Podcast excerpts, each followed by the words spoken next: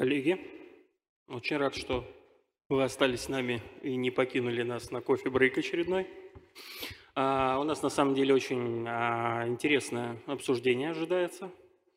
А, мы здесь попробуем затронуть а, текущие а, KPI казначейства и а, даже немножко расскажем про риски ЦФА.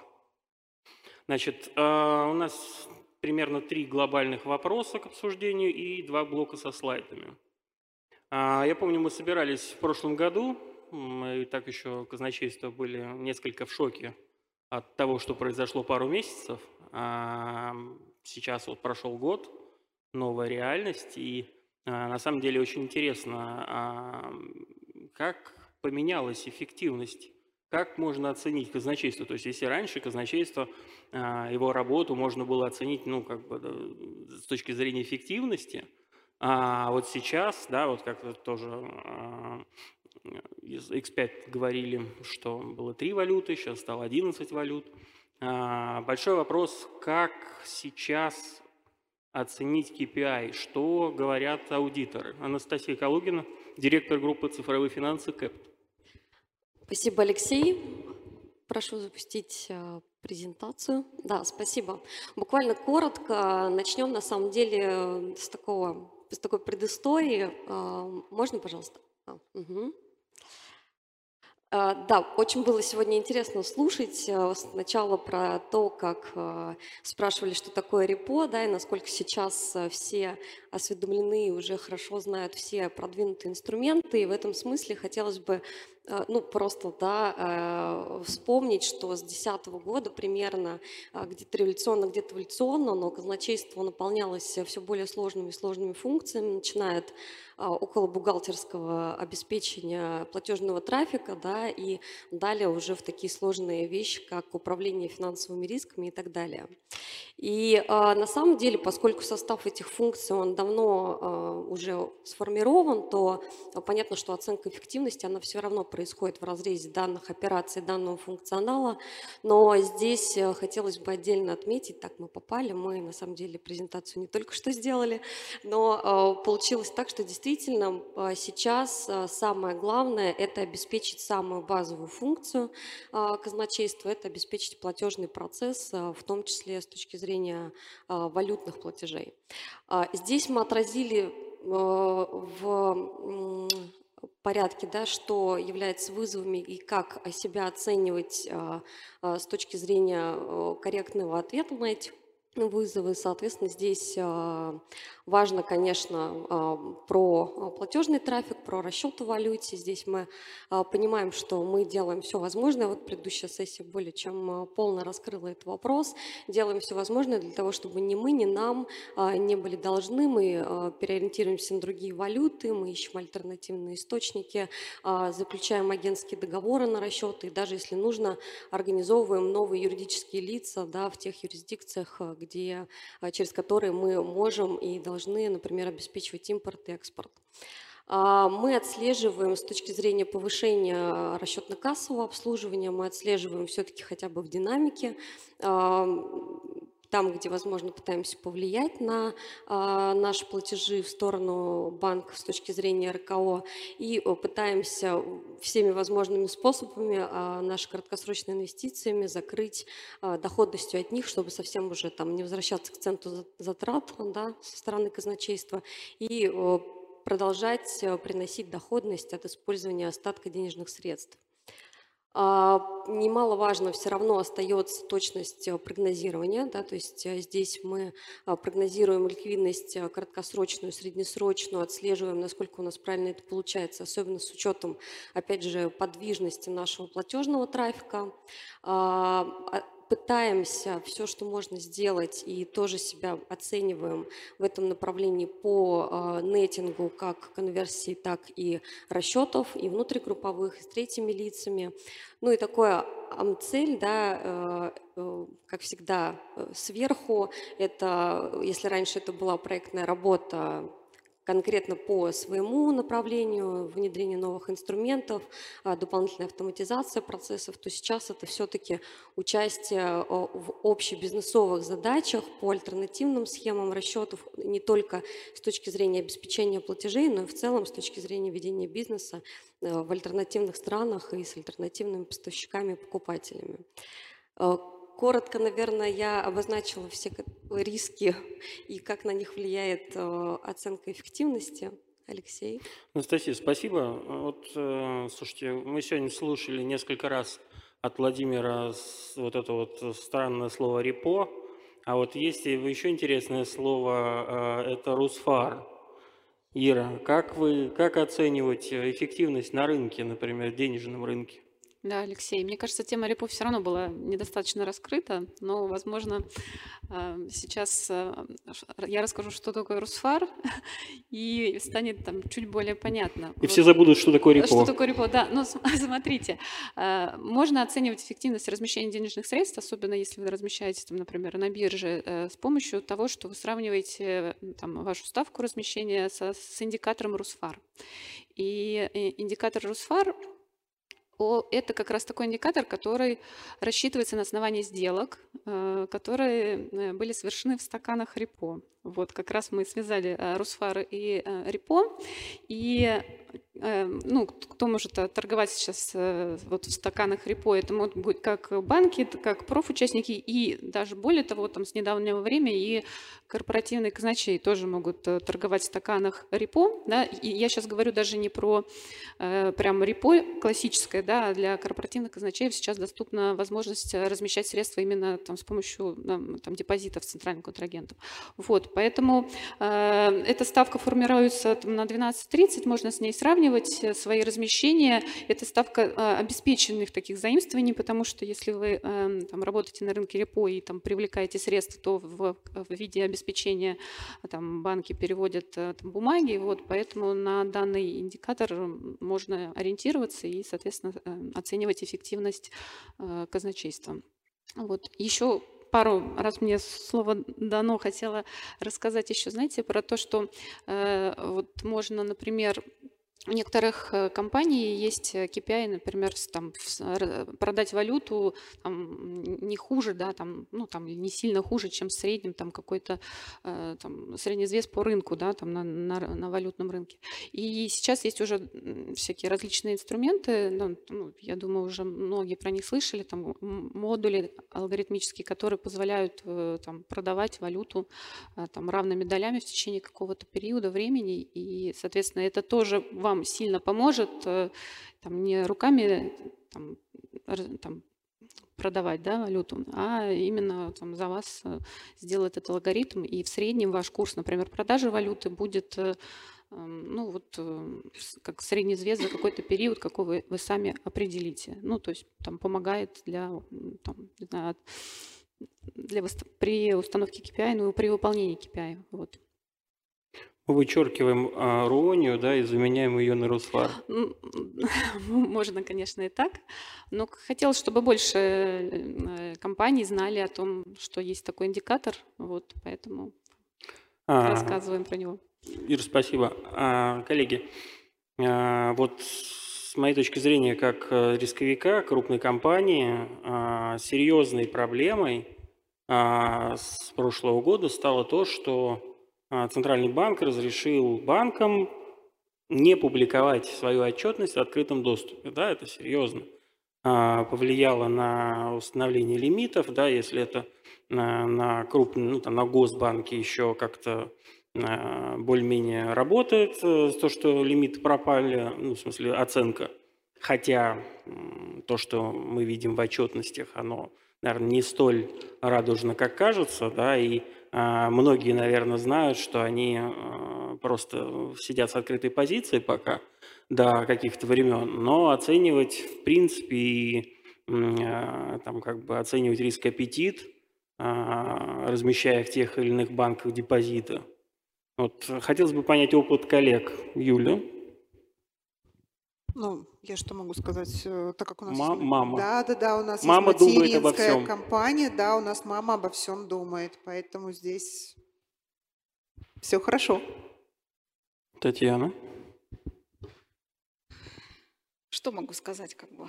Мы размещаемся, да, размещаемся и в репо, и, соответственно, как бы, Депозиты? И депозиты, и репо, и овернайт, и, соответственно, как бы мониторим этот рынок.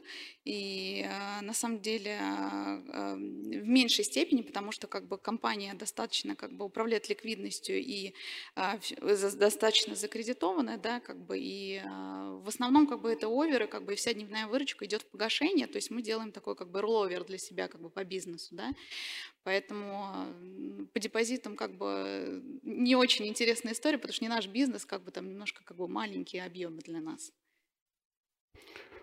Юрий? Мы вот э, обсуждали в начале KPI для казначейства, потом Ирина нам про Росфар как индикатор говорила. Это все про эффективность казначейства, внутреннюю эффективность казначейства. Но в сегодняшних условиях, на мой взгляд, важнее не, не то, сколько десятых долей процента мы заработали, потому что ну, в 99% корпораций доходы, которые приносят казначейство, все-таки капля в общем обороте компании, а то, как мы исполняем требования основного бизнеса по расчетам. У нас предыдущая секция очень активная была этому посвящена, наверное, один сейчас из самых актуальных вопросов. И в этом же ключе я предлагаю посмотреть на проблему э, доступность- э, доступности информации по банкам и рискам на банке. Во-первых, даже понимаю, что у многих банков ситуация далека от хорошей, и их устойчивость вызывает некоторые вопросы, в ближайшее время никому упасть не дадут. Поэтому, когда мы устанавливаем лимиты на крупные банки, мы можем прикрыть глаза и сказать, что нормально. Тем более, как длинных денег сейчас нету, тех, которые можно там на три года положить и забыть. Все нужно тратить, инвестировать, в оборот пускать. Ну, Что касается банков, которые могут упасть, мы как крупная корпорация, как крупная государственная корпорация все-таки не можем позволить себе рисковать выполнением основной задачи, то есть сопровождением бизнеса, потеряв даже временно доступ к деньгам. А вероятность того, что в маленьком банке будет шанс потерять доступ к деньгам по техническим ли проблемам или по проблемам ликвидности банка, он все-таки не нулевой. Поэтому у нас подход такой. Мы на крупняк глаза закрываем, какая есть отчетность, такие лимиты и ставим. На мелкие банки мы, ну, условно мелкие, то есть мелкие это все, что ниже Ниже топ- топ-3, да? нет, не топ-3, все, что не системно значимое. У нас есть исключения под названием банки, которые нас активно кредитуют, и мы их за это любим. Вот. А те банки, которые нас не кредитуют, пусть они даже дают ставки чуть выше, ну, не в этот раз. Но я еще хочу заметить, что сейчас, как раз в связи с тем, что у крупных банков дела тоже не всегда хорошо идут, ставки, которые дают некоторые крупнейшие банки – недоступны даже многим средним банкам, исторически дававшим а, очень хорошие депозитные предложения. И, к сожалению, например, Московская биржа и депозиты с ЦК сейчас не могут конкурировать во многих э, ситуациях с банковскими ставками. То есть крупные банки, крупнейшие банки сейчас очень щедро платят за депозиты, главное срок правильно подобрать.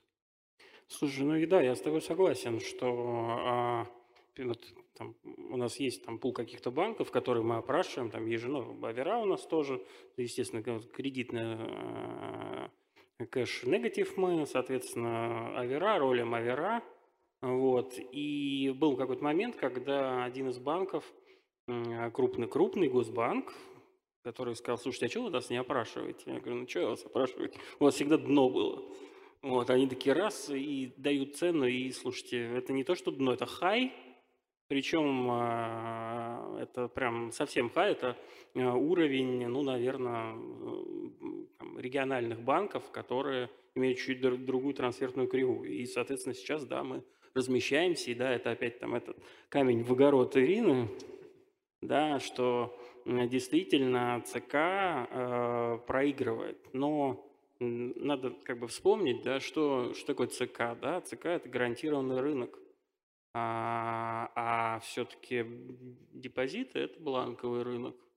И если помните, да, там, а, значит, э, свопы самые низкий риск, низкие ставки, дальше идет репо, соответственно, залоговый рынок, деньги против бумаг ставки выше, и МБК, это бланковый рынок, да, они имеют, соответственно, высокий риск и высокую ставку. Да? То, что мы получаем высокую ставку в МБК, мы всегда понимаем, что контрагент может в любой момент отъехать с чемоданом в Венесуэлу.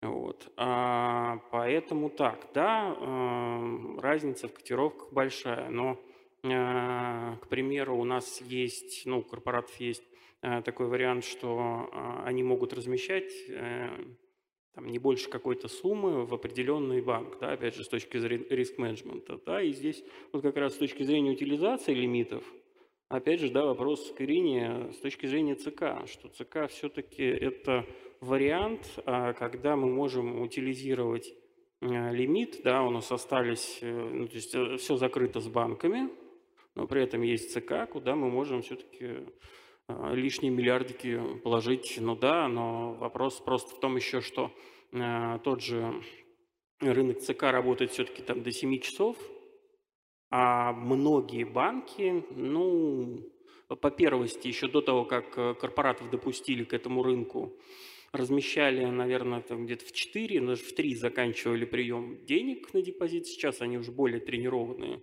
а, как раз рынком ЦК и где-то там просят а, где-то до 6 можно. Но это все равно до 6, да, а бывают приходы и позже. А с некоторыми госбанками это подольше бывает, это там ближе к 7 уже. У нас прям были, был прецедент, когда мы там сидел, я вот прям с кнопочкой так вот ждал, когда приход из одного банка, и там 18,59, что-то 48, так раз, и исполнилась сделка на бирже. На самом деле, по практике можно же размещаться под приход, соответственно, как бы если у тебя есть платеж как вот контрагента, который тебе заплатил, можешь сделать под поступление Ну да, да, да, это частичная предел. Да, да, да, да. Юр. По поводу денег, которые приходят вечером и их отправку на биржу, у нас была одна ситуация, когда мы отправили после шести деньги на биржу, как раз под размещение, а банк взял их на доп-контроль, и деньги не дошли. Но это, собственно, был овернайт, поэтому депозит не разместился, мы там попали на небольшой штраф но не панацея ЦК относительно вечерних денег, только если сразу, чтобы деньги приходили на счет в НРД. Ира.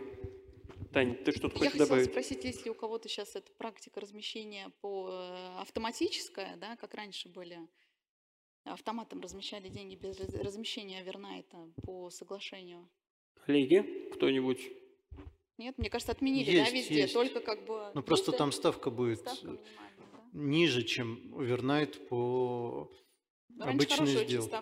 Она хорошая, то есть для вечерних денег это хорошая ставка, это ниже, чем дает биржа, это ниже, конечно, обычных депозитных овернайтов, но это не там полтора процента остаток на счете. Ира, расскажи нам про все-таки про ЦК. Да, про ЦК. Ну, кстати, я вспомнила другую историю. У нас есть, например, один участник, который как раз все свои средства, он вечером к нему приходит, они и э, все стекаются на биржу. И, соответственно, уже вечером, да, ему как бы удобно уже там ставки там зачастую лучше действительно, чем дают банки под вечер. Поэтому ну, удобно этим пользоваться. И более того, Э, у нас тоже есть алгоритм, который может сам размещать средства, то есть вы там ему сказали, вот все средства, которые пришли, он разместил. Но на самом деле хотел немножко другое сказать здесь, э, про, как вот Алексей начал с чего, что э, при утилизации лимитов на банке вы действительно можете заключать сделки с центральным контрагентом, причем можете работать как ну, вот в стакане, там, на общих условиях, там, ну, все, все там для вас равны, либо с вашим же контрагентом можно заключать сделки там, в адресном режиме, то есть он там вам котирует ставку, вы с ним договариваетесь где-то там э, и заводите сделку уже на биржу. То есть здесь уже все ну, уже лимит идет на биржу, на центрального контрагента. Э, так можно заводить э, сделки как на рынке депозитов там, при размещении, так и на валютном рынке при конвертации. И более того, вот на валютном рынке у нас есть такой даже режим, который позволяет заводить сделки на клиринг, которые вы заключили на электронных площадках. То есть вот наторговали и завели на клиринг. Ну, то есть вот так это работает. Слушай, а я вот еще хотел тебя спросить, а вот, э, вот вы сделали очень хорошую вещь, это когда мы размещаем длинный депозит, и в какой-то момент времени у нас там появляется кассовый разрыв, и что мы там можем сделать? Вы, Господи, Леша, спасибо. Вы можете э, досрочно изъять там часть депозита, но часть, почему говорю часть, там должна остаться хотя бы тысячу рублей, потому что оформляется в формате э, частичного досрочного изъятия депозитов, и тут можно там, не бояться размещаться на длинные сроки, ставка по ним ну, там, как правило, выше, тут, ну, по крайней мере, сейчас точно, вот, и изымать средства, если вдруг у вас есть там какая-то потребность там, в краткосрочной ликвидности. Юра? Ирина, у меня тоже вопрос к тебе есть.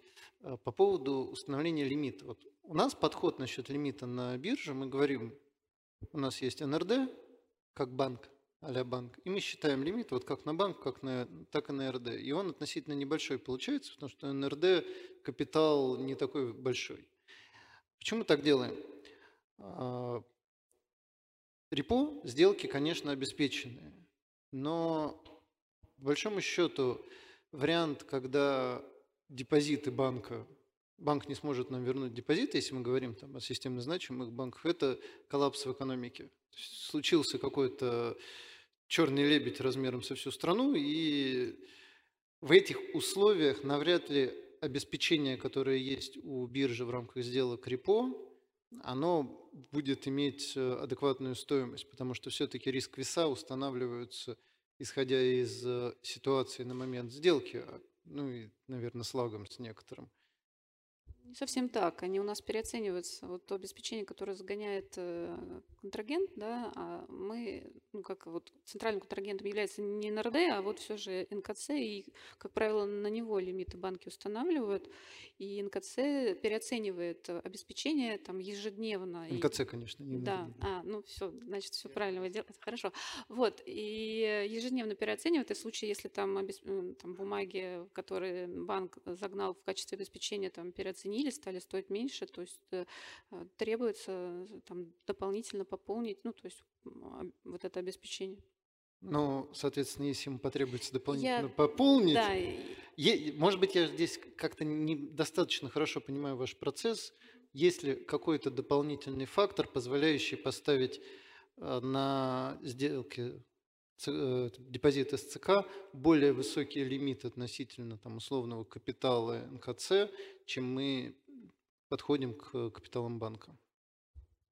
Ну, сейчас я прям в моменте, наверное, не скажу, можно пообщаться будет там дополнительно с рисками нашими, вот, но в целом вот та система риск-менеджмента, которую использует биржа, она такая многоуровневая, вот, и даже вот в коллапсовые такие времена, которые мы уже успели понаблюдать, да, у нас вот э, все, механизм работал как часы, э, и там, ну вот, как наши как раз э, риски любят говорить, что э, наша там, система вот выдержит там э, там, условно, краха, да, ну, не хочу сейчас вот это слово говорить, как другое, они используют это двух крупнейших банков, да, вот таких вот системообразующих, то есть э, достаточно все очень надежно.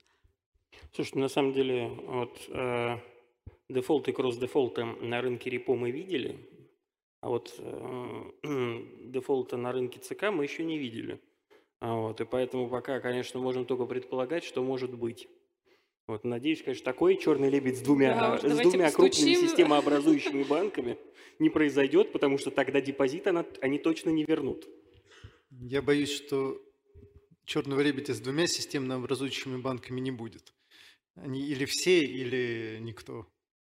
А, коллеги, спасибо. Вот вторая наша тема, она сегодня мейнстримно так вот звучала периодически – да, это валютные риски. Проведение платежей, валюты, а, возвраты, заморозка счетов и так далее. А, коллеги, у нас э, из Сибонс, у нас есть э, интерактив, есть опрос. А, давайте, может, его выведем сейчас, и пока мы будем обсуждать, ну, наверное, вот как-то какие-то результаты уже появятся. Юль, давай с тебя начнем. Что у тебя происходит? Ну, в принципе, возвращаясь к предыдущей панельной дискуссии, Наталья озвучила все, что происходит. Я думаю, это происходит не только у нас, это происходит у всех. А, с точки зрения того, что платежи то ходят, то не ходят. А, сколько жить Райфайзенбанку никто не знает. Вот. Э, поэтому, естественно, мы стремимся обеспечить непрерывность бизнеса. Здесь немножечко небольшую отсылку сделала KPI. Абсолютно верно сказал Юрий, я с ним согласна. То есть наш главный KPI всех нас – это обеспечить непрерывность бизнеса, это проводить платежи. А, здесь мы стараемся делать все. Ну, благо казначейство вышло на, на, на корпоративное казначейство, в принципе, казначеи вышли на новый уровень, я считаю, где-то уже года два как.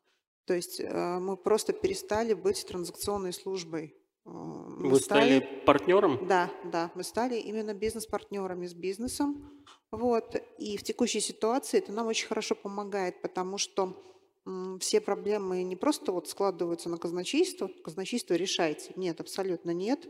А, собираемся с бизнесом, размышляем, что делать, как лучше, где-то зачет лучше, где-то пробуем отправить платеж, пройдет, не пройдет, потому что мы все прекрасно понимаем, что а, с введением санкций, санкции давили. Как их контролировать, никому не понятно. На, на той стороне, не у нас, на той стороне.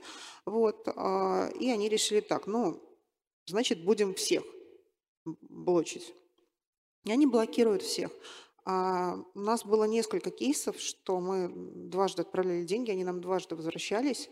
А на третий раз наши коллеги из другого подразделения, они просто попросили сходить ножками в банк, ножками, ну, потому что мы по трекеру видим, кто... Но, ножками в Шереметьево, в самолет, да, в Турцию нет, оттуда. Нет, нет, я имею в виду заграничного контрагента.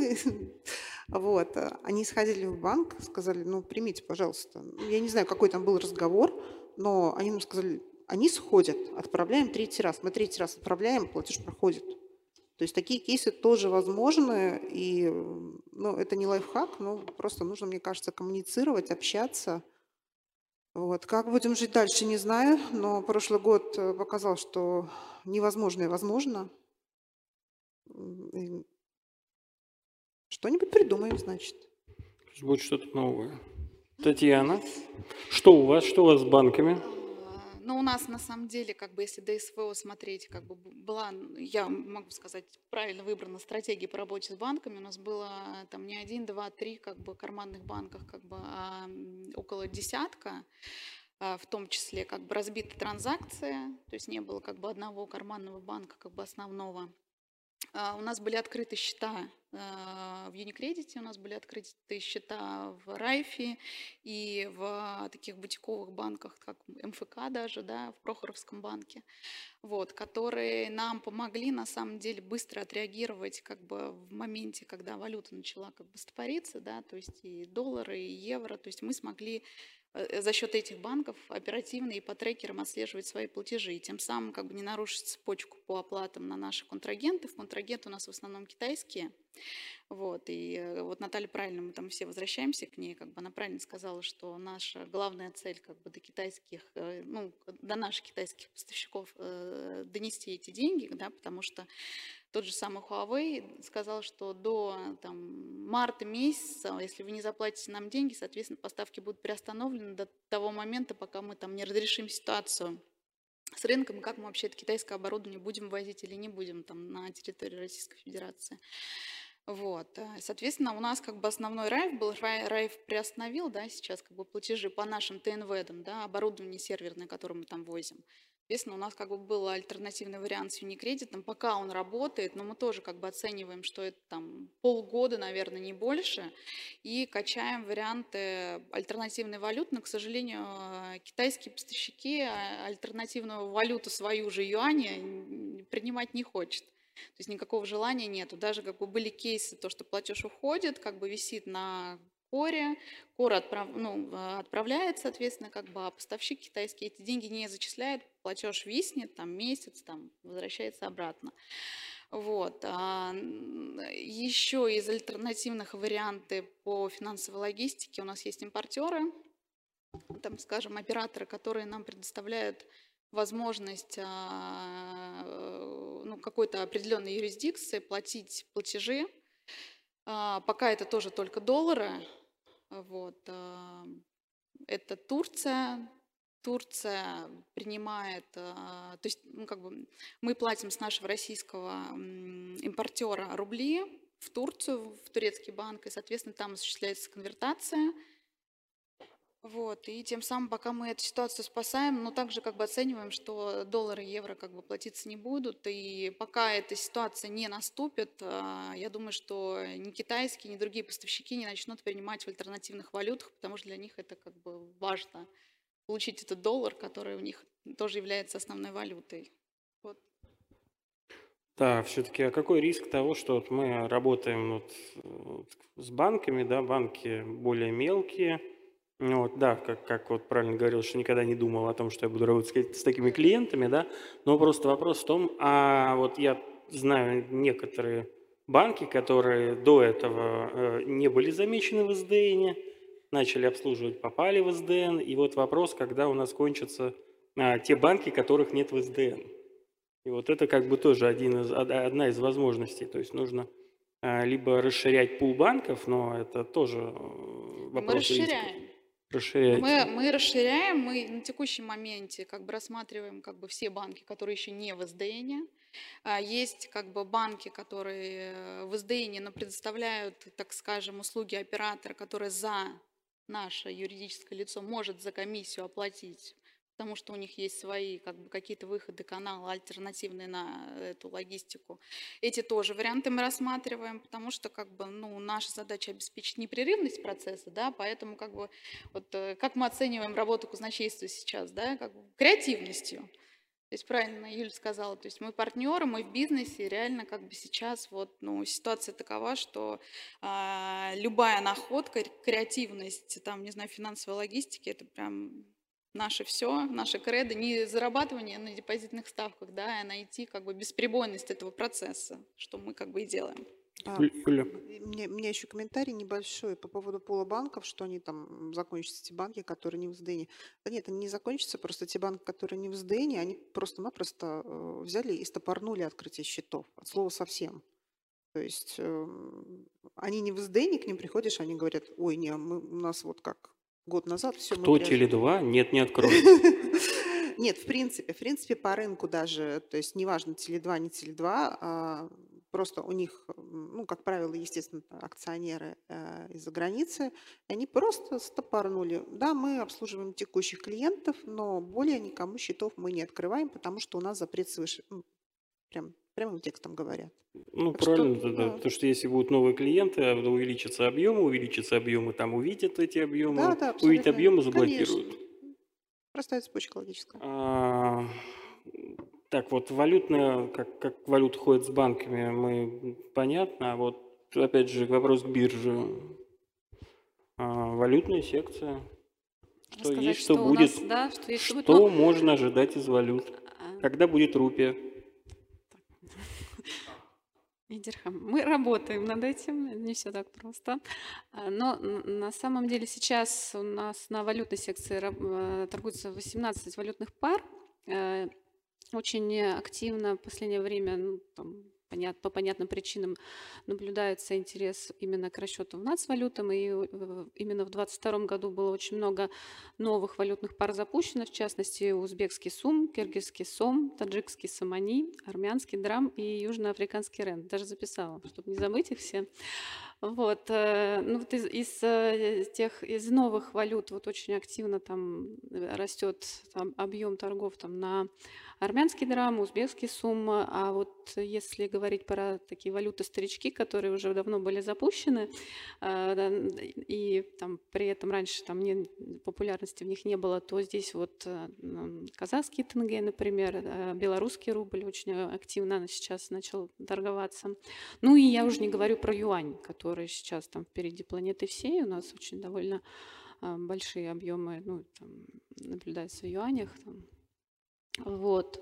А, И еще из интересного то, что вот на вот эти валюты вновь запущенные как раз подключаются а, к нам а, банки нерезиденты стран ЕАЭС, там, э, э, вот, и это позволяет наполнять стаканы вот как раз вот ликвидностью и развивать их, э, вот, соответственно, ценообразование в, в этих стаканах такое, ну, то есть там цены как, как, как, как на родине, вот, так что такие у нас новости. Мир, спасибо. А, ну что, у нас там с опросом-то как все? Закончился, нет? Закончился. Так, значит, по первому, открыла ли, открыла ли ваша компания представительство в дружественных странах с целью поставок расчетов в обход санкций? Ну, 37% открыли, 29,63%. Нет необходимости, у нас все хорошо. Люди, кто, Кто эти люди? Вставайте, мы на вас посмотрим. Например, я. Это компании, у которых просто нет международных расчетов, и они просто полностью в России работают. Так, три, сколько там, 33, 33 не открыла, думаем об этом. Хорошо, а следующий. Так, а насколько открытие оправдало? Цель по обходу санкций расчетов поставок. Нет, не оправдало. Слушайте, да, помогает решить проблемы. То есть открываемся, открываемся, активнее открываемся. Следующий слайд. Так, как вы проводите расчеты в недружественных странах? Свой вариант ответа. У кого свой вариант ответа, расскажите. Кто может прокомментировать? Вот кто написал свой вариант ответа, хотелось бы хотя бы один кейс послушать. Да, все такие, нет, эта схема закрыта, куда же мы ее будем продавать, да? Понятно. Ладно, спасибо. Да нет, сейчас надо просто поднять руку и сказать, вот я готов это прокомментировать, да, приходите ко мне, ставка такая-то. Слушайте, э, третий вопрос, он, э, опять же, нов для нас, да, это ЦФА. И если ЦФА вот в, э, во второй панели обсуждалась с точки зрения вот ЦФА, новый инструмент, то вот нам бы хотелось э, немножко подсветить э, ЦФА, как э, риски нового инструмента, ну и вообще тоже э, какой-то опыт. Юр, давайте с тебя начнем. Я исторически на ЦФА достаточно скептически смотрел всегда, поскольку это достаточно сложный технический инструмент, который практически не дает э, какого-то value относительно обычных общепринятых инструментов. Но время идет, инструмент развивается, технологии развиваются, и, наверное, ЦФА найдут свою нишу. Чтобы ее не пропустить, мы хотим попробовать сделать сделки в ЦФА и как на привлечение, так и на размещение ликвидности. И уровень риска, конечно, на этих сделках, он а, достаточно высокий. Поэтому ну, я для нашей компании вижу на сегодня только пилотное какое-то применение этой технологии, понять, как она работает, зачем она нужна, какую ценность она может принести. Какие риски? Если мы говорим о привлечении денег, на самом деле, ну, для эмитента, кроме как э, риска технического дефолта, что мы не сможем по какой-то причине технической расплатиться по этому ЦФА, больше нету. Поэтому здесь можно смело делать, главное, чтобы кто-то купил их. А вот как инвестор здесь достаточно много рисков, начиная с тех же самых технических рисков. Мы не можем быть уверены, что технология на сегодняшний день, просто вот берем сегодняшний день, потому что не было массовых каких-то транзакций, позволит беспроблемно получить деньги в нужную дату, в нужном объеме со всеми процентами. Этот риск уменьшается там, буквально с каждым днем. А, Этот риск достаточно хорошо просчитываем, но нужно привлекать коллег из э, технических служб, чтобы они нам подтвердили, а достаточно ли вычислительной мощности, например, у той или иной площадки, если там будет тысяча эмитентов и 10 тысяч инвесторов, условно. Не факт, что у наших, например, технических служб будет достаточно компетенции, чтобы это оценить. Опять же, технология новая, специалисты не все могут быть в курсе. Вторая тема, о которой активно обсуждали на панели про ЦФА – это кредитный риск. Делая какие-то инвестиции в банке, например, депозиты с ЦК, мы понимаем уровень риска. Да, с банками есть проблемы с оценкой их персональной кредитоспособности, но при этом есть регуляторика, которая гарантирует возврат депозита в 99% случаев. А этот один оставшийся процент – это все-таки такой форс-мажор. С ЦФА такого нету.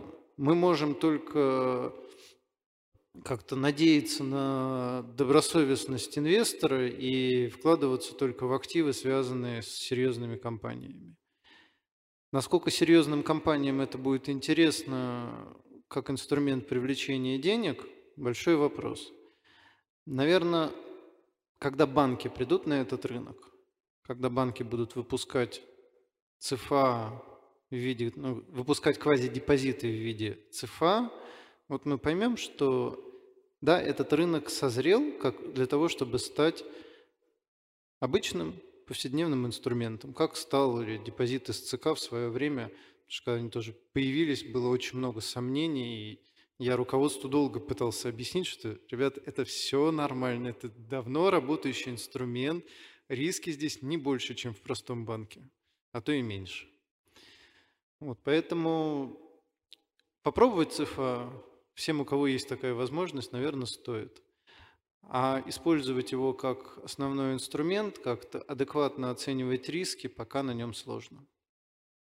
Юра, я тебе вот... Э, ты думаешь, что ЦФА можно сравнить с ЦК, а может быть ЦФА это все-таки бланковый лимит, бланковый риск?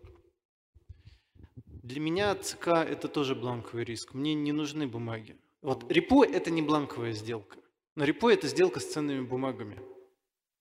Окей. Татьяна? Я могу со стороны как бы бизнеса не Россетей сказать, да, менее публичного. А, мы рассматриваем для себя, но это как хайповая такая тема, чтобы тоже в рынке быть, да, потому что а, мы от этого не выиграем ни по ставке, да, потому что, на мой взгляд, как бы ставка по ЦФА будет дороже для нас, чем мы привлекаемся на рынке. А, непонятно, найдем мы как бы объемы, которые нас выкупят, если это не площадка, которая выкупает объем на себя. То есть в рынок, если мы выходим, непонятно с каким как бы, да, кэшбэком как бы обратно мы вернемся по этой теме. То есть можно как бы проделать огромную работу, но по факту там не получить того, что мы на самом деле хотим от этого получить. Пока э, либо операторы, либо площадки а, дают а, возможность размещать достаточно маленькие суммы на небольшой срок, Насколько как бы общались, это есть два варианта. Либо ты размещаешься в банке это два банка, насколько я знаю, да, сейчас размещают. Это Сбер и Альфа. У тебя в этом банке должны быть а, установлены лимиты риска, да, чтобы эти банки имели возможность себя выкупить этот объем, либо как бы в рынок. Вот. То есть те компании, у которых как бы нет лимитов, то есть они пользуются либо операторами, да, которые на себя риск готовы принять, либо никак. Вот. Поэтому тема интересна, очень хочется быть в тренде, а, но это так поиграться, на мой взгляд, сейчас. Но если ты этот путь сейчас пройдешь, то, возможно, там дальше, для тех компаний, которые хотят дальше размещаться на рынке бандов, мы еще ни разу как бы не размещались, да, для нас это как бы первый шаг для того, чтобы потом сделать второй, мне кажется, это интересно. Ну вот, в принципе, ЦФА для нас это тоже, как вот то, что Владимир правильно говорил, что это возможность а, межкорпоративного, а, межкорпоративных кредитов, межкорпоративных депозитов, да, то есть отход от банков в этом плане, это может быть тоже какой-то плюс. Вот. Но, конечно, риски тоже, это риски новый инструмент, вот. хотя ЦФА – это инструмент, да, который поддерживается Центральным банком, который там Центральный банк посматривает в лупу, вот. И сейчас мы вот послушали, собственно, мнение рынка, и, э, наверное, в принципе, как бы завершающая тема – это, э, опять же, мнение аудиторов. А, просто э, Альфа-банк, когда приходил к нам с темой по ЦФА, мы, у нас была большая презентация от Кепта, вот как раз Анастасия Карлова была автором там большой труд был, а, что Володя правильно говорил, что основной вопрос, да, чтобы зайти в этот рынок, это вопрос там, налоговых рисков, бухгалтерских рисков, потому что, да, все здорово, да, новый продукт, да, интересно, но как его учитывать, а, как работать с налогами, и вот этот вопрос, да, вот на самом деле, если немножко отступить от этой темы, а, вот мы когда думали а, не в ЦК идти, например, а в РЕПО, да, тут возник вопрос, как учитывать бумаги, что делать с налогами, да, но мы же не банк, да, мы корпораты, то, что мы зарабатываем здесь, это ну, как бы вторично. Вот. И здесь новый продукт тоже. И чтобы в него пойти, нужно сначала понять, что с этим делать, как это учитывать. Анастасия. Спасибо. Ну, действительно, рынок новый, рынок ЦФА новый, законодательство новое, а новое законодательство – это всегда неточности, это всегда лакуны законодательные, и э, необходимо учитывать э, их уже на той стадии, когда вы рассматриваете э, ЦФА с точки зрения эмитента или инвестора, и в принципе, э, я бы немножечко вот здесь э, с терминологией определилась, да, потому что все говорят о ЦФА, на самом деле это же один из подвидов цифровых прав.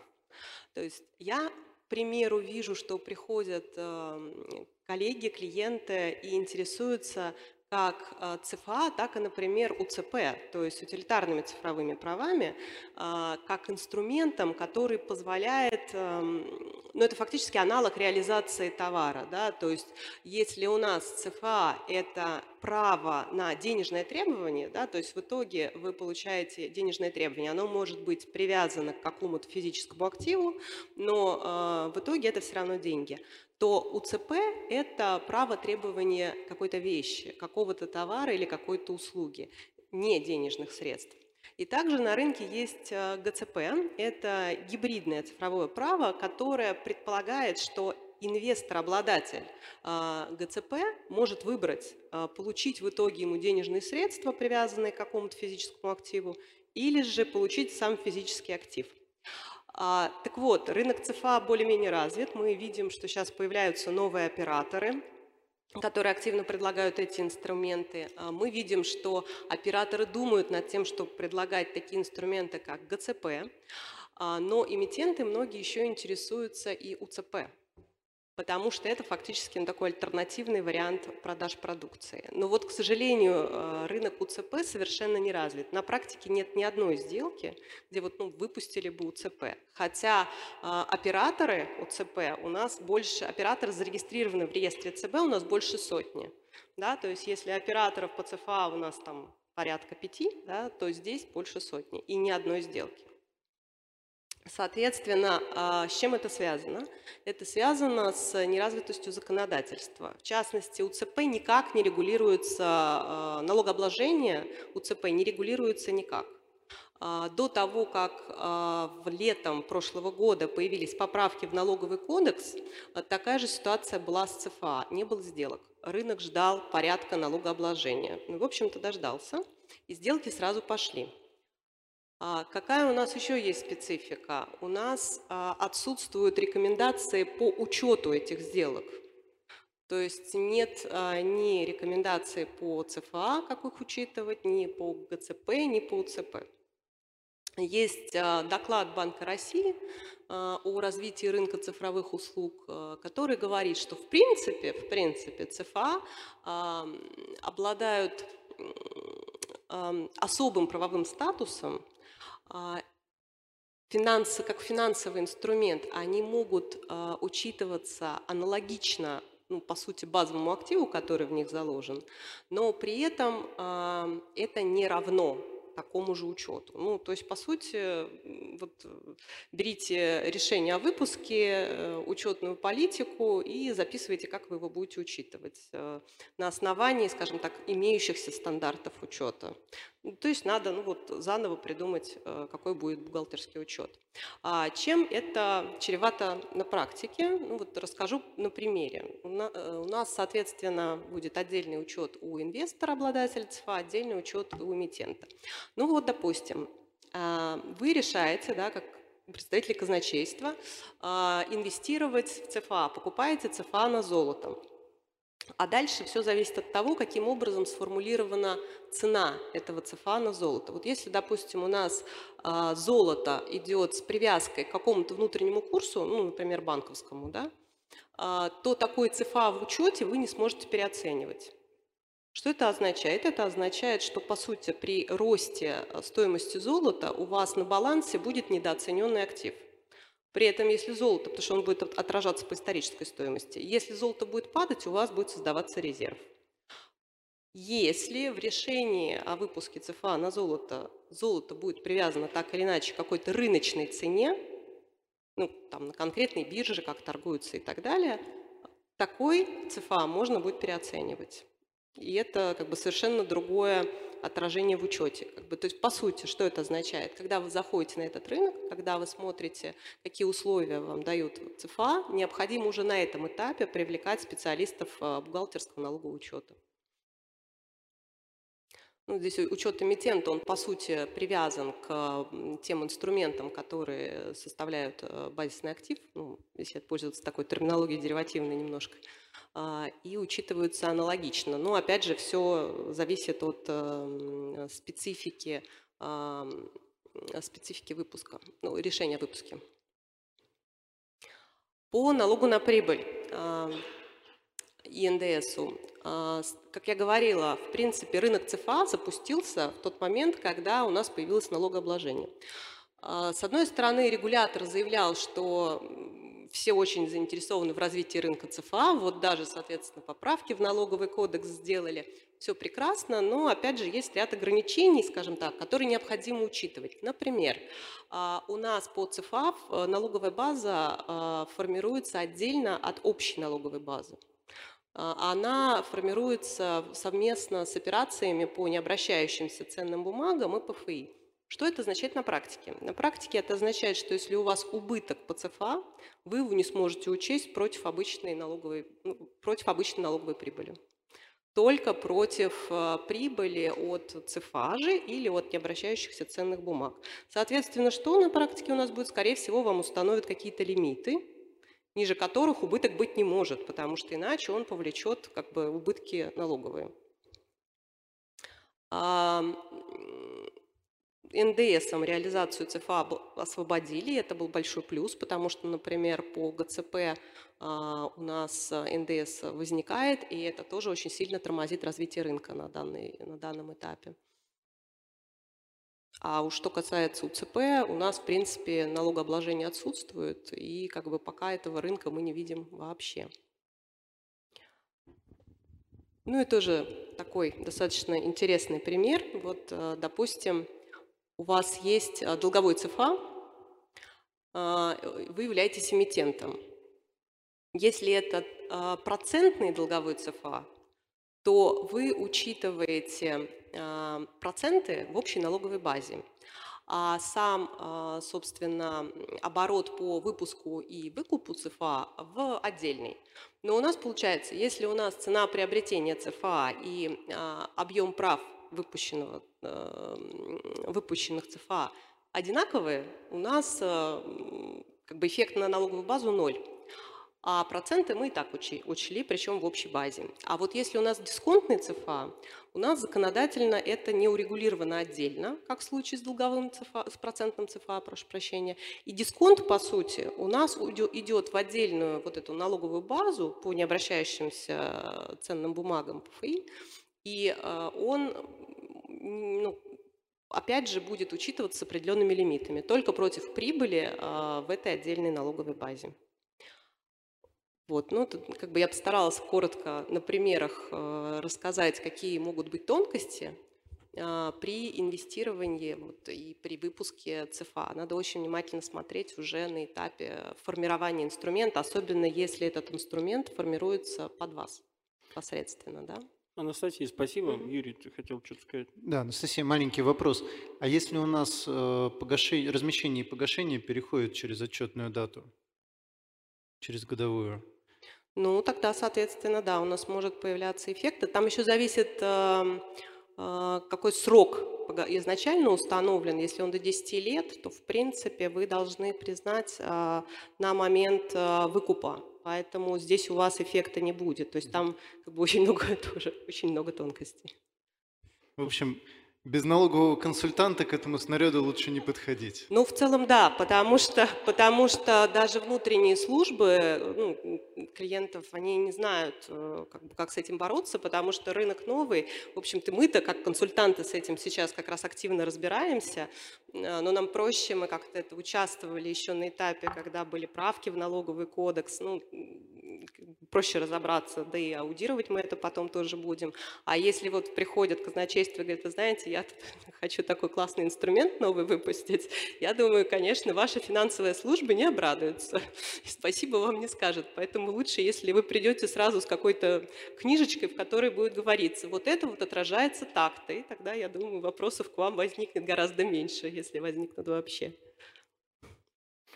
Да, ну, собственно, вот э, все получили, наверное, ответ, почему а, выпуск ЦФА, там сколько, три ерда, да? Вот именно поэтому, потому что а, когда приходишь к налоговым службам внутри компании, говоришь, вот у нас есть такая штука, ЦФА, надо бы хайпа побольше, да, они говорят, какой хайп, а, как бы, еще под срепо не разобрались, а ты тут с ЦФА пришел. Так и есть, на самом деле, все правильно. Финансовые службы, когда услышали эти три буквы, они прям на три буквы хотели всех послать, потому что как бы... И буквы были давайте, не давайте вот с креативом и с казначейством, куда-нибудь вот потом. Сейчас с этим разберемся. А, коллеги, из серии налогового консультанта казначейство оплачивает из Да, да, своего да, да. бюджета. Ну, Правильно. Коллеги, если есть какие-то вопросы, задавайте. Все Ну, уже а устали? мо- Можно я тогда все-таки немножко, потому что, э, в принципе, после дискуссии мы определили, что есть проблема, и проблема, она достаточно серьезная по поводу Весьма. отражения, весьма серьезная. Вот, а я предлагаю, вот буквально у нас есть две минутки, обсудить, какие варианты решения этой проблемы могут быть. Потому что э, сказать, что давайте привлечем налоговых консультантов, еще каких-нибудь консультантов, ну, не факт, что они тоже смогут нам со стопроцентной уверенностью дать рекомендации, которые потом примет ЦБ. Может быть, стоит э, при, если уже там задумали что-то выпускать и что-то сделать, ну, неважно, для хайпа или не для хайпа, а, может быть, определиться, что делать, и сразу запрос в ЦБ писать и в налоговую. Коллективное письмо. Да, коллективное письмо, а что нам с этим делать? А вот мы хотим, а что делать? Мне почему-то кажется, что э, вот э, будет сначала все идти своим чередом, как говорится. Вот, потом ЦБ будет смотреть, а что это они так медленно идут.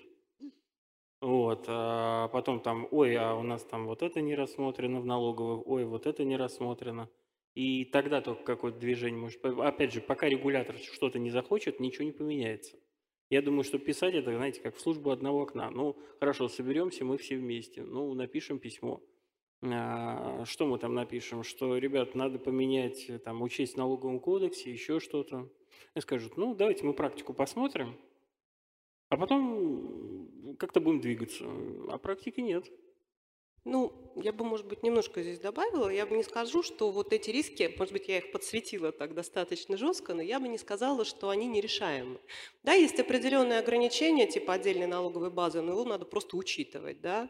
А, Нужно понимать, что есть определенная специфика, которая, опять же, это не стоп-фактор. Ну, в большинстве случаев это просто то, что мы должны учесть, при решении об инвестировании или о, или о выпуске э, инструмента. То есть, по сути, это же всегда анализ, э, что убыло, что прибыло. Ну, как бы ничего такого При- страшного я, я не ден- вижу. де- денег и дисквалификация должностного лица. Ну да? нет, все-таки не настолько. А что касается писать писем, ну, как бы написание писем, там, тот же, допустим, Минфин, да, но если вот коллеги говорили, что они там сидели, так сказать, уважаемые коллеги из Атамайза, да, и с Нурникелем вместе объясняли налоговикам э, в в первой налоговой инспекции, да, по крупнейшим налогоплательщикам, каким образом учитывать э, в налоговом учете эти операции, ну, наверное, писать пока, ну, вам не ответят. Они спросят, а вы как, как вы думаете это делать, да? То есть здесь, наверное, все-таки на данном этапе пока больше консультанты помогут, и, возможно, а, будет история, когда а, операторы, предлагая вам инструмент, да, уже будут предлагать какие-то решения Вот, вот по это, вот эта бухгалтерскому более налоговому учету. самом да. деле, да. Особенно если этот инструмент не, ну, как бы не специфичен под вас, а, в общем-то, ну, относительно типовой, да, насколько можно говорить о типовых инструментах на молодом рынке. Поэтому, в общем-то, я не скажу, что это прям нерешаемая задача. Тем более, опять же, а, Банк России прекрасно понимает, а, какие у него есть а, недоработки с точки зрения законодательства. Вот в этом своем докладе, который прошлым ноябрем вышел, он четко говорит о намерении развивать рынок ЦФА, указывает, что будут решаться и проблемы отсутствия налогообложения УЦП, и вопросы, связанные там с НДС, которые сейчас э, ну, как бы немножко кривовато написаны, скажем так, в кодексе и тормозят рынок. То есть, в общем-то, все эти планы есть. Регулятор о них знает, а, соответственно, сейчас вот как бы очередные сессии поправок, в принципе, может появиться. Коллеги, большое спасибо. Интересное обсуждение. А, последняя секция. Хеджирование валютных рисков, практические кейсы. Не расходитесь.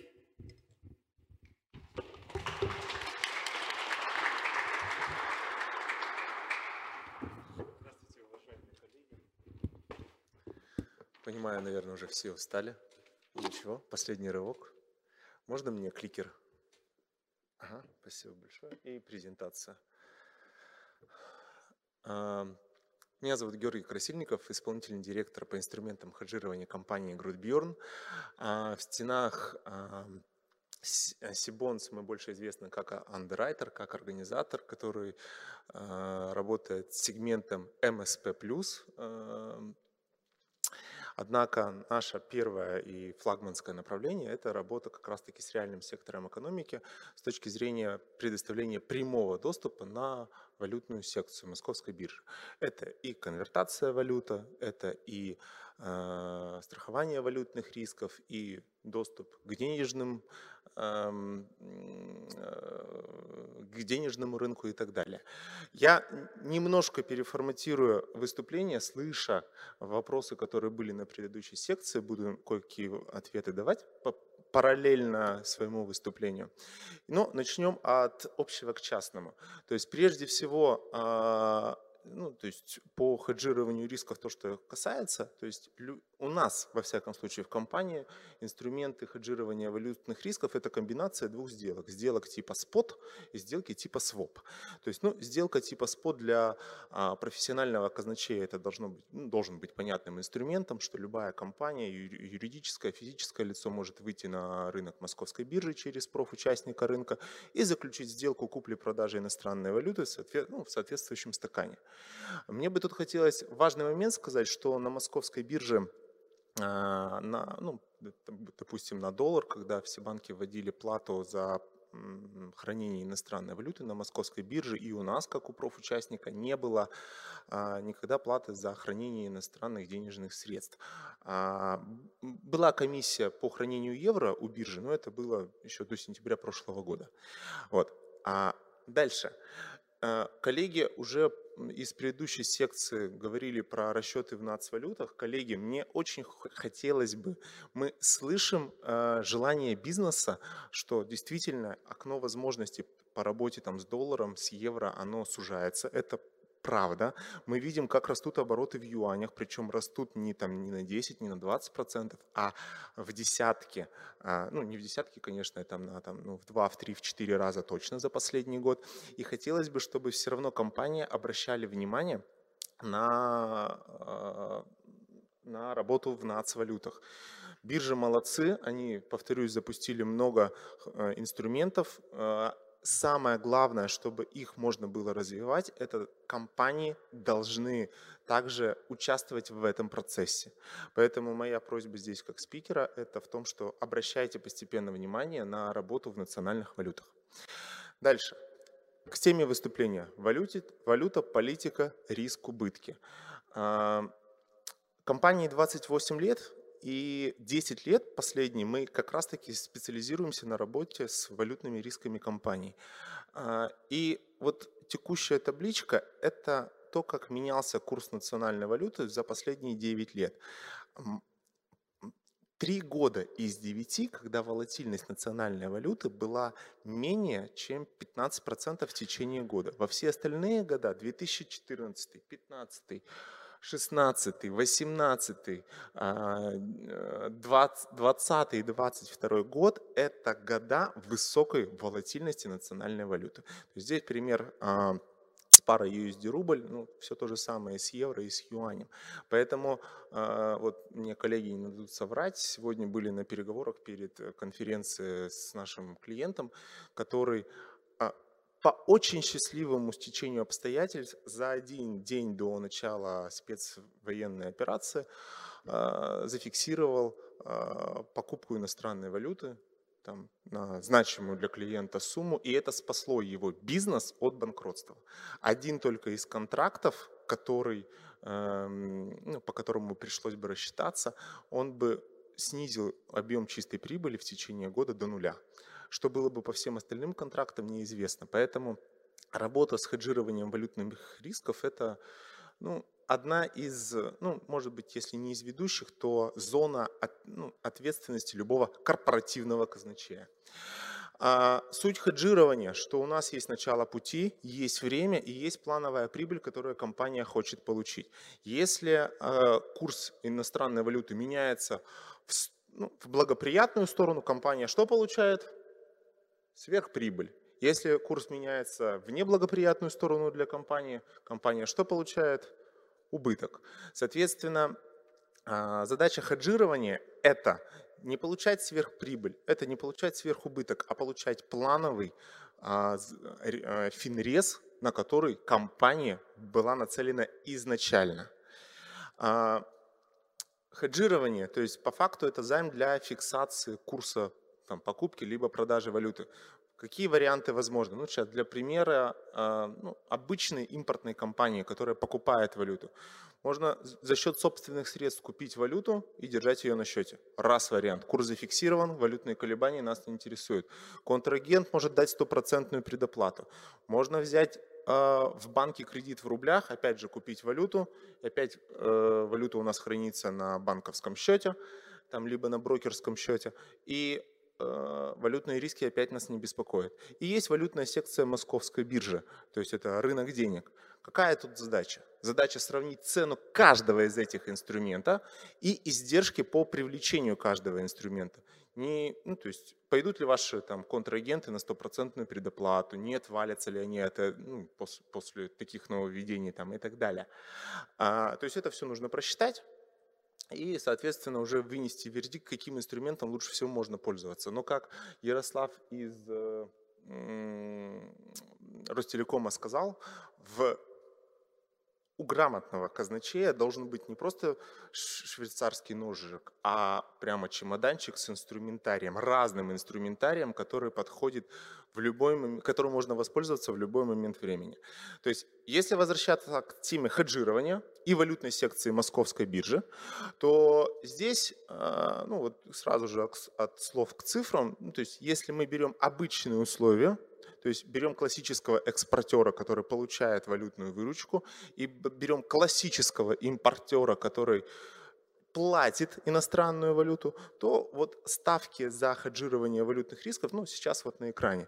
То есть экспортер, если курс не меняется, то есть экспортер зафиксировал курс продажи валюты там текущий, там сколько он, 81 рубль 50 копеек, он зафиксировал 81,50, и курс там в течение 30 там, дней, там, ну, неважно, там месяца не поменялся, экспортер еще дополнительно получает прибыль, там, ну, несущественную, там 4-4,5% годовых в рублях. Импортер платит порядка 7,5-9% в рублях. Это в стандартных условиях, и это инструменты, которые доступны по клику мыши. Для входа в, сделки, э, в сделку любую нужно только а, гарантийное обеспечение в размере от 10 до 20% от суммы сделки. Примеры будут все на сумму 100 тысяч долларов. Эта сумма легко масштабируется как в большую, так и в меньшую сторону. То есть у кого миллионные обороты, у кого 10-миллионные, у кого там в десятках тысяч условных единиц. А за 30 дней компании классический импортер, то есть заплатят порядка там 48 тысяч рублей а для того, чтобы зафиксировать курс покупки валюты на 100 тысяч долларов. У экспортера доход в размере 26 тысяч рублей. Ну, если это миллион, соответственно, все умножаем на 10. Все то, что сейчас указано, это при обычных условиях. Однако последний год рынок немножко наблюдает другую тенденцию по ставкам. То есть своп это у нас что, две противоположные сделки на одинаковую сумму, но с разными датами расчетов. Вот здесь вот скрин э, ставок, на вчерашний день. То есть вы видите, что по доллару вообще нулевые ставки, по евро ставка доходность 3,33% годовых, а по юаням 4,5% годовых. Что это значит? Это значит, что кредитование валютных рисков по доллару, если это классический импортер, например, для покупки валюты, хеджирование обойдется ну, до 2% годовых. Это с учетом всех комиссий биржи и брокера. Если мы говорим про евро, это около 5% годовых. И если мы говорим про юань, это около 6% годовых в рублях. Но особо продвинутые казначеи, а, поскольку мы уже сегодня говорили про РПО, а, я сейчас добавлю еще такую вишенку, как арбитраж а, и управление ликвидностью. Здесь продвинутые казначеи могут заметить такую историю, что если на остатках компании есть иностранная валюта, ее можно разместить на валютном рынке и привлечь финансирование в рублях. А эти рубли разместить, например, в сделку репо, либо, ну, либо вывести на банковский счет и разместить на депозит. То есть это сделка на один день, то есть есть у компании доллары, например, их можно в конкретный момент времени разместить ничего, ну, заплатить за это только там комиссии в размере там одно, ну вот по текущим э, данным это там ну, 1,7% годовых и все. И данные рубли перевести на фондовый рынок и разместить э, ну, какую-нибудь доходность по репо. Ну, я посмотрел доходности, которые были вчера, сегодня, примерно это 6,7% годовых. То есть что это получается? Компания размещает иностранную валюту и получает доходность в рублях. Ну, там 6,7 минус 2% годовых. Какая доходность получается? Ну, порядка там 4 4,5% годовых. То есть если у компании есть ликвидность не обязательно в рублях, а в иностранной валюте, можно использовать подобные инструменты для получения там, какой-то определенной копеечки. Это еще не все. Бывали случаи, когда была, были и отрицательные ставки, и там и минус 10, и минус 20 процентов годовых. А, и это все в истории можно посмотреть. Вот жалко, у нас Ирина ушла. Наверное, она бы показала бы график. Э, ну, нет, не показала, но подтвердила бы, что по ставки по там, долларам и по евро были отрицательные. И периодически они даже, вы даже сейчас посмотрите в стакане по долларам есть заявки, которые ну вот, да, минус 0,17% годовых, там, минус 2% годовых. То есть это все рабочие инструменты, которыми пользуются и корпоративные казначеи, и корпорация. А, помимо всего прочего, как бы есть такая штука, как обратное хеджирование. Это для тех, кто не успел, Ее по-разному, эту стратегию подают. Кто-то говорит о том, что, ребята, купите валюту и прокредитуйтесь рублями под залог этой валюты. Это то, о чем я только что говорил, в принципе. А, пример. У нас есть э, ряд клиентов, которые занимаются экспортом. И у них в течение всего прошлого года для них курс ниже 75 был непроходной историей. Однако валютная выручка поступала. Все затраты были у них в рублях. Рубли нужны были им для оперативной деятельности. А, данные компании, они зачисляли рубли, заводили их в сделку своп и, финанси... э, таким образом а, могли под обеспечение своей валюты вывести рубли, когда курс был там 55 рублей, 65 рублей и так далее. Сейчас, когда курс стал а, там, 75 плюс, там кто-то ждал 80 рублей, кто-то ждет сейчас 90 рублей. Компании пользуются этими рублями и кредитуются этими рублями по ставкам межбанковского кредитования. Вот то, что сейчас вот было как раз-таки на предыдущем слайде.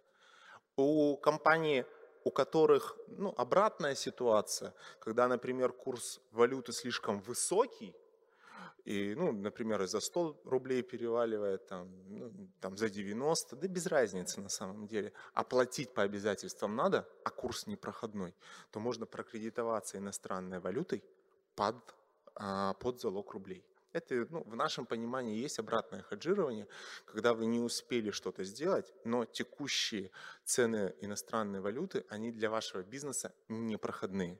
Есть инструментарий, да, там есть свои особенности, мы, конечно же, об этом всем говорим, рассказываем. Не бывает ни одного клиента, который бы э, был бы в неведении, что происходит с его счетом.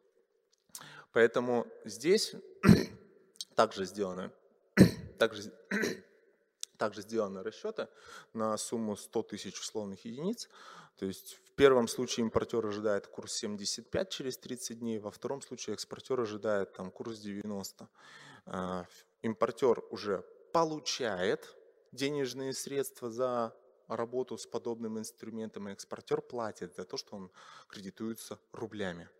Ну, то есть представьте, Э, мне понравилась аналогия между банковскими депозитами и репо. То есть в репо всегда есть ликвидный залог. В свопах тоже есть всегда ликвидный залог. Представьте, вы приходите в банк, размещаете денежные средства на депозит, там на сколько-то дней, а вам залог дают ликвидную валюту. Что хотите с этой валютой, то и делаете. Отправляйте контрагенту, съездите в Вегас, прокутите ее, там, в Макао, не знаю. Но к моменту, когда вам рубли нужны обратно, вам надо эту валюту вернуть. Где вы ее возьмете? Из валютной выручки или откупите по более низкому или по более дорогому курсу? Все равно. Рубли, чтобы вернуть, надо предоставить ту валюту, которую вы взяли.